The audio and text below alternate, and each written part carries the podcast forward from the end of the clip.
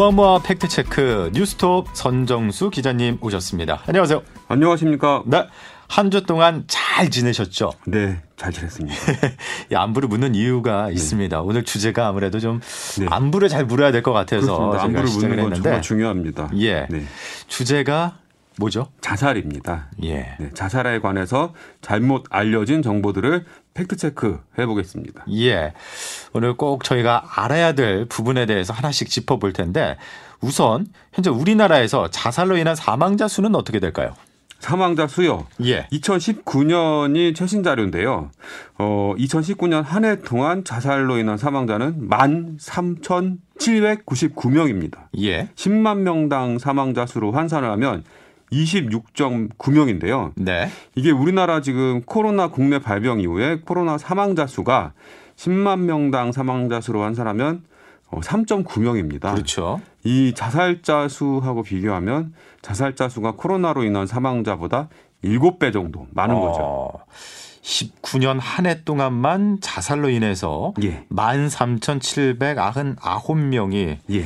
아, 우리 곁을 떠난 건데 이게 어마어마한 수치인 거죠? 그렇습니다. 이게 그 코로나19로 인한 사망자 수는 그 작년 1월에 국내 발병 이후에 최근까지 한 예. 1년 6개월 넘는 기간 동안을 집계한 거잖아요. 그러니까 이거를 기간을 끊어서 단 그 1년 6개월이랑 1년이랑 맞춰서 비교를 하면 예. 7배가 아니라 한 10배 정도 아, 그렇죠. 그렇죠. 예, 사망자 수가 많은 거죠. 예. 예. OECD랑 비교해 보면 어떨까요? 어, 뭐, 몇년 동안 뭐, 변화, 부동의 1위입니다. 자살자 수 1위. 뭐, 그, 정부에서도 노력을 하고, 그리고 이제 뭐 민간에서도 많이 노력을 해갖고 자살률이 떨어지고 있긴 하는 추세인데요. 그럼, 그럼에도 불구하고 OECD 자살률 1위라는 불명예를, 아직도 예, 예. 털어내지 못하고 있습니다. 아, 그렇다면 자살은요? 예. 한국인의 사망 원인 중에서 몇 위쯤 될까요? 어, 2019년 기준으로 하면 5위입니다. 예. 1위가 악성 신생물, 암인데요. 1위, 1위는 암이고, 2위는 심장 질환, 3위가 폐렴, 4위는 뇌혈관 질환, 5위가 자살입니다. 예. 그리고 이 뒤로는 당뇨병, 알츠하이머, 간 질환, 만성 하기도 질환, 고혈압성 질환 이렇게 이제 이어집니다. 예. 어, 자살에 대해서 우리가 자세히 알아봐야 될 이유 예. 뭘까요? 예. 혹시 주변에 자살하신 분 계시나요? 글쎄요, 저 주변에는 없습니다. 아, 예. 다행이십니다. 예. 근데 너무나 많은 분들이 자살을 하고 있기 때문에 상당히 많은 분들이 주변에 자살하신 분들이 한두 명씩 있습니다. 음. 그리고 이제 그만큼 많은 분들이 극단적인 선택을 하고 있는데 조기에 발견하지 못해서 도움을 줄 수 없는 그런 상황이 굉장히 많거든요. 그래서 우리가 자살에 대해서 잘못 알려진 정보들을 제대로 알고 있다면 사전에 도와줄 수 있고 자산을 예방할 수 있는 이런 기회가 생깁니다. 아, 분명히 우리가 누군가에게 도움의 손길을 내밀 수 예, 있다. 그렇죠. 자, 알겠습니다. 그러면 이제 본격적으로 팩트 체크를 시작해 보죠. 네, 네. 네. 어, 자살에 대한 이미지를 한번 떠올려 보십시오. 누가 어떤 부류가 제일 쉽게 자살을 선택할 것 같습니까? 제 생각에는 어, 고민 많은 사춘기 예. 청소년이나 스트레스에 지친 직장인들이 아닐까요? 어, 그러면 김 아나운서님의 인식은 현실과는 좀 동떨어져 있다고 볼 수 있습니다. 아, 예, 예. 예, 이거는 뭐 어떤 의미가 있냐면 예. 혹시 주변에 있을지도 모를 자살을 고심하고 있는 사람들을 놓칠 수 있다는 의미죠. 아니 그럼 어떤 부류가 가장 자살에 노출이 되어 있다는 거요? 통계를 살펴보면요. 2019년에 어, 가장 많이 자살할 성별, 연령별 계층은 80대 남성입니다. 노령 인구. 예. 예. 80대 남성의 10만 명당 자살자 수는 133 134.4명입니다.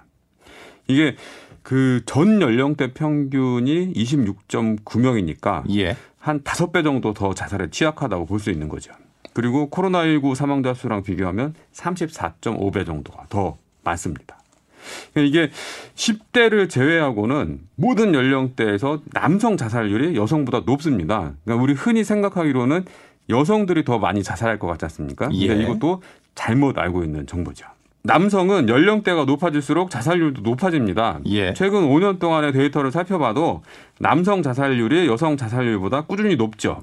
남성이 자살에 더 취약한 거는 어제 오늘 일이 아닙니다. 여성 근데 여성은 70대 이하 연령층 연령층에서는 30대, 40대, 20대 순으로 자살률이 높습니다. 네. 지역별로 보면 어떨까요? 도시 지역의 자살률이 개인적으로 생각했을 땐 예. 높을 것 같은데. 아닙니다. 도시 지역보다는 어 이것도 이제 그 전국적으로 그 연령 표준화 자살률이라는 개념이 있습니다. 이게 예. 뭐냐면 그 지방에는 상대적으로 연령층이 높으신 분들이 많이 계시잖아요. 그래서 연령이 자살률에 주는 효과를 제거한 약간 통계를 가중치를 둬서 조정한 건데요. 어, 이 연령 표준화 자살률을 통해서 광역시도 간 사망률을 비교해 봤더니 예. 가장 10만 명당 자살자 수가 많은 곳이 충남, 그 다음이 제주, 그 다음이 강원이었습니다. 오히려 어. 서울은 가장 적었고요. 전남, 세종, 경기, 광주 이런 순으로 적었습니다. 야, 서울이 자살률이 가장 낮았다. 예. 역시 제가 고정관념에 사로잡혀 있었는데 예. 통계를 보니까 이게 아무래도 경제적인 측면도 좀 영향을 미치는 것 같아요. 그렇습니다. 이게 그 경제 상황에 따른 자살률 이런 통계는 확실히 나와 있는 건 없지만 예. 직업별로 분류해 놓은 게 있는데 어, 가장 많은 자살률 자살률이 가장 높은 직업군은 학생, 가, 가사, 무직 이렇게 나타납니다. 예. 예, 그러니까 상대적으로 경제적으로 어려움을 겪으시는 분들이 자살을 선택할 확률이 높은 거죠. 예. 그러니까 일정한 수입이 없는 분들로 보면 될 것 같은데 예, 그렇다면 자살의 동기로는 경제적 곤란이 1순위로 꼽힐 수밖에 없어요. 어, 그것도 아닙니다. 아, 이것도 아니고. 예, 자살 동기로는 정신적인 문제가 가장 많았습니다. 예. 2019년 경찰청 변사자 통계에 따르면 여기서 이제 경찰이 자살자들이 왜 죽었는지를 동기를 분석을 하는데요. 어, 정신적, 정신과적 문제가 34.7%로 제일 많고요. 그 다음에 경제생활 문제는 26.7%. 그 다음으로 이제 육체적 질병 문제, 가정 문제, 직장 또는 업무상의 문제, 남녀 문제, 사별 문제 이런 순으로 이제 많이 나오는 걸로 조사가 됐습니다. 예, 정신 건강 문제가 심각하다. 깊이 새겨봐야 될 것 같은데 극단적 선택의 동기를 예. 성별로 나눠보면 어떨까요? 어, 여성들은 정신적이 정신적 또는 정신과적 문제가 51.4% 절반을 넘죠. 그리고 육체적 질병 문제, 경제 생활 문제, 가정 문제 이런 순이었습니다. 근데 남성은 약간 달라요. 남성은 경제 생활 문제가 32.4%로 가장 큰 동기고요. 그다음에 정신적, 정신과적 문제, 육체적 질병 문제 이런 순이었습니다. 예. 연령대별로 살펴보면은 어 10대부터 40세, 10세부터 40세까지는 정신적, 정신과적 문제가 가장 많고 예. 41세부터 60세까지는 경제 생활 문제. 아무래도 이제 경제 활동이 왕성한 어 그런 계층이다 보니까요. 그렇죠. 61세 이상은 육체적 질병 문제로 인한 자살 비율이 가장 높습니다. 이게 연령대가 높아질수록 육체적 질병 문제로 인한 자살 비율이 늘어나고 있습니다. 아, 그러니까 건강이 얼마나 삶의 질에 큰 영향을 미치냐 예. 이 부분을 느낄 수 있는 건데 그렇습니다. 그 특히 자살 예방에 대해서 잘못 알려진 정보가 많다면서요. 예, 그렇습니다. 대한신경과학회라고요. 그 정신과 의사들의 그 학술회죠. 어, 여기서 지난달 29일에 우울증, 자살 이제 남의 일이 아니다. 이런 이제 보도 자료를 배포했는데요. 예. 어, 이 자료를 통해서 자살에 관해서 알- 알려진 잘못 알려진 정보를 바로 잡았습니다. 어, 자세히 전해 주시죠. 어떤 예. 부분이 있을까요? 어, 자살하겠다고 말하는 사람은 실제로 자살하지 않는다. 이렇게 많이들 알고 계시죠. 그렇죠. 우리가 흔히 알고 있는 예, 예. 근데 이것도 사실과 다릅니다. 아. 예. 그럼 자살하는 사람은 뭐 약간 징조를 나타낸다는 예, 거죠. 정신적으로 문제가 있지 않냐 이런 말도 있잖아요. 그것도 잘못된 겁니다. 하하. 예. 이거는 그 전문의들이 봤을 때는 자살하려는 사람들도 대부분 정상적으로 생각을 하는데 예. 하지만 화가 많이 나 있고 슬픔에 잠기고 우울하고 절망하거나 극심한 스트레스와 감정적 고통을 겪고 있는 것이다. 이렇게 이제 얘기를 하고 있습니다. 그저 감정적 고통을 겪을 뿐이다. 예. 그럼 부정적인 생각을 마음 먹었다면은 예. 그 어떤 것도 막을 수가 없다. 이건 어떨까요? 어, 그것도 사실과 다릅니다. 매우 심한 우울증 환자도 마지막 순간까지 죽을지 살지 고민을 한다고 합니다. 그래- 음. 그래서 이제 자살 기도자의 대부분들은 죽기를 원하지 않는다. 아 그렇구나. 예. 대부분 죽기를 원하지 않는다. 예. 그러면은 극단적인 선택하는 사람들은 도움을 받으려 하지 않는다. 이건 어떨까요? 그것도 역시 사실과 다릅니다. 음. 자살하는 사람들의 3분의 2가 죽기 전에 여러 가지 신체 정신적 증상으로 병원 또는 의원을 방문한다고 하는데요. 의사가 모든 환자들한테 자살 생각에 대해 물어보기만 해도 살릴 수 있는 사람들이 굉장히 많다는 거죠. 예. 근데 한국에서는 이런 부분이 제대로 되지 되고 있지 않다고 아, 합니다. 왜 그러냐면 자살이라는 단어 자체가 예. 우리나라에서는 좀 금기시 되는 거잖아요. 그렇습니다. 예. 예. 그래서 그, 예, 함부로 툭툭 물어볼 수도 없는 예, 예. 거고. 예. 물어보면 오히려 이제 이상해 보이는. 근데 물어보는 게 더 좋다고 합니다. 예. 자살에 대해서 물어보면 자살을 생각하게 할 수 있다. 이런 얘기도 있는데요. 그렇죠. 이건 사실과 다르고요. 자살 질문이 오히려 다른 사람한테 자살 생각을 하지 않게 하는 효과가 있다고 합니다. 이야, 우리 손정수 기자님과 어, 여러 가지 이야기를 나누고 있는데 그동안 자살에 대해서 우리가 잘못 알고 있었던 게 너무 많아요. 그렇습니다. 그럼 가장- 저도 저도 취재하면서 굉장히 깜짝 놀랐어요. 예, 그러니까. 그럼 가장 중요한 부분을 이제 살펴봐야 될 것 같은데 자살 예방과 관련해서요. 이제 예. 짚어본다면 주변에 좋지 않은 선택으로 고민을 하고 있다는 사람이 있다면 어떻게 이 사람이 아, 좀 안 좋은 생각을 하고 있다. 이걸 알아차릴 수 있을까요? 이게 자살 위험 신호라는 게 있습니다. 예. 뭐냐면 죽음에 대한 이야기를 자주 하거나 네. 자살에 대한 암시나 계획을 언급하고 자기 비하적인 말을 하는 등의 언어 변화 어. 이게 나타나고요. 예. 이거 SNS를 통해서도 나타난다고 합니다. 주의 깊게 주변 사람분 사람들을 살필 필요가 있는 거죠. 그 다음에 네. 행동의 변화인데요. 약을 모으는 등의 자살 수단을 마련하고 중요한 것을 남에게 주는 등 주변 정리를 합니다. 그리고 예. 식사나 수면, 수면, 먹는 거, 자는 거 이게 여기에 큰 변화가 생기는 거죠.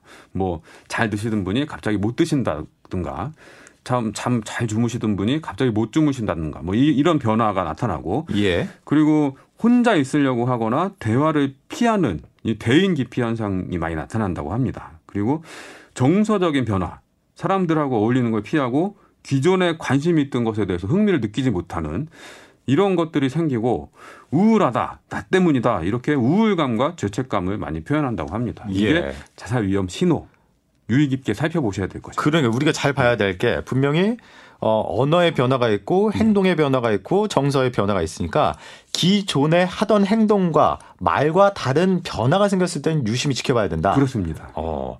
자, 그럼 이런 위험 신호를 보내는 사람들을 포착했다. 예, 그랬을 때 도와야 하는데 예. 막막해요. 세 가지만 기억하시면 됩니다. 예. 세 가지. 첫 번째는 물어보기, 두 번째는 들어주기, 세 번째는 연결하기입니다. 예. 이 자, 옛날에 중앙 자살 예방 센터였는데요. 요, 요, 즘에 이제 이름이 바뀌어서 한국 생명 존중 희망 재단이라고 이름이 바뀌었어요. 예. 여기서 이제 어떻게 권고를 하- 하냐면 불쑥 이 사람 자살하는 것 아니야? 이런 생각이 들고 어떻게 해야 될지 망설였다면 물어보기, 들어주기, 연결하기를 기억하자. 음. 이렇게 강조하고 있습니다. 물어보게 들어주기 연결하기. 예. 물어보게 뭡니까? 자살에 대해서 직접 물어보라고 합니다. 직접. 예, 직접. 어떻게 물어보냐면 자살 생각하고 있어요? 아, 아 너무 직접적인데. 그죠? 예. 근데 이렇게 물어봐야지 이 사람한테 얘기를 이끌어낼 수가 있다고 합니다. 왜냐하면 혹시 김 아나운서님 자살을 생각하고 그러는 거 아니죠? 뭐 이렇게 간접적으로 돌려서 회피, 회피하는 식으로 물어보면 이 사람이 자살에 대한 이야기를 부정적으로 생각하고 말문이 막히게 하는 그런 부정적인 아, 효과가 있대요. 그래서 오히려. 예, 솔직하게 단도직입적으로 이 위험 신호를 발견하면 혹시 자살 생각하고 있는 거 아닙니까? 동방예의적인 우리나라에서 화자의 입장에서 생각한다면 그렇게 약간 너무 예. 직접적으로 질문하면 예의에서 벗어나는 것 예의보다는 같은데. 생명이 중요하니까. 그렇죠. 그렇죠. 예. 그럼 들어주기는 뭘까요? 들어주기는 무슨 일 있었어 등의 표현을 사용해서 자살을 생각하게 된 이유를 물어보고 그런데도 지금 살아갈 수 있는 이유 이런 걸 듣는 겁니다. 어. 예. 도움이 필요한 사람과 삶의 이유를 함께 이야기하면서 생각을 전환할 수 있도록 돕는 것이 중요하다고 합니다. 생각을 바꾸게끔. 예, 예. 그래서 충고하는 방식보다는 경청하는 방식이 좋고요. 어, 비아냥거리는 표현 이런 거는 더 큰 상처를 줄수 그렇죠, 있으니까 그렇죠. 안 되고 어 진짜 힘들었겠다. 그런데 그렇게 힘들었는데 어떻게 견뎠어? 견뎠어? 뭐 이런 말로 공감해주는. 예, 공감하고 지지하고 내가 네 편이야 이런 걸 알려주는 게 굉장히 중요하다고 합니다. 예. 물어보기, 들어주기. 알겠습니다. 그럼 예. 연결하기는 뭘까요? 어, 연결하기는 도움을 줄 수 있는 전문가나 서비스를 제공하는 기관 여기를 같이 찾아갈 수 있도록 돕는 겁니다. 아, 이거 가장 중요하죠. 예. 그래서 첫 번째 예약을 같이 하거나 같이 방문해 주는 게 좋다고 합니다. 예. 그래서 도움을 받을 수 있는 사람 또는 기관을 소개해 주고 혹시 자살 도구가 발견되면 갖고 있는 거 이제 보시면 상대방과 합의해서 폐기 또는 분리해서 위험한 환경을 바꿔주는 게 굉장히 중요하다고 합니다. 네. 그리고 혼자 있도록 하지 말고 술은 권하지 않는 게 좋다고 합니다. 네. 아, 참, 그동안 잘못 알고 있었던 게 많았네요. 예. 그리고 우리나라에서는 아시겠지만, 예. 어, 건강한 사람도 갑자기 정신과를 다닌다. 예.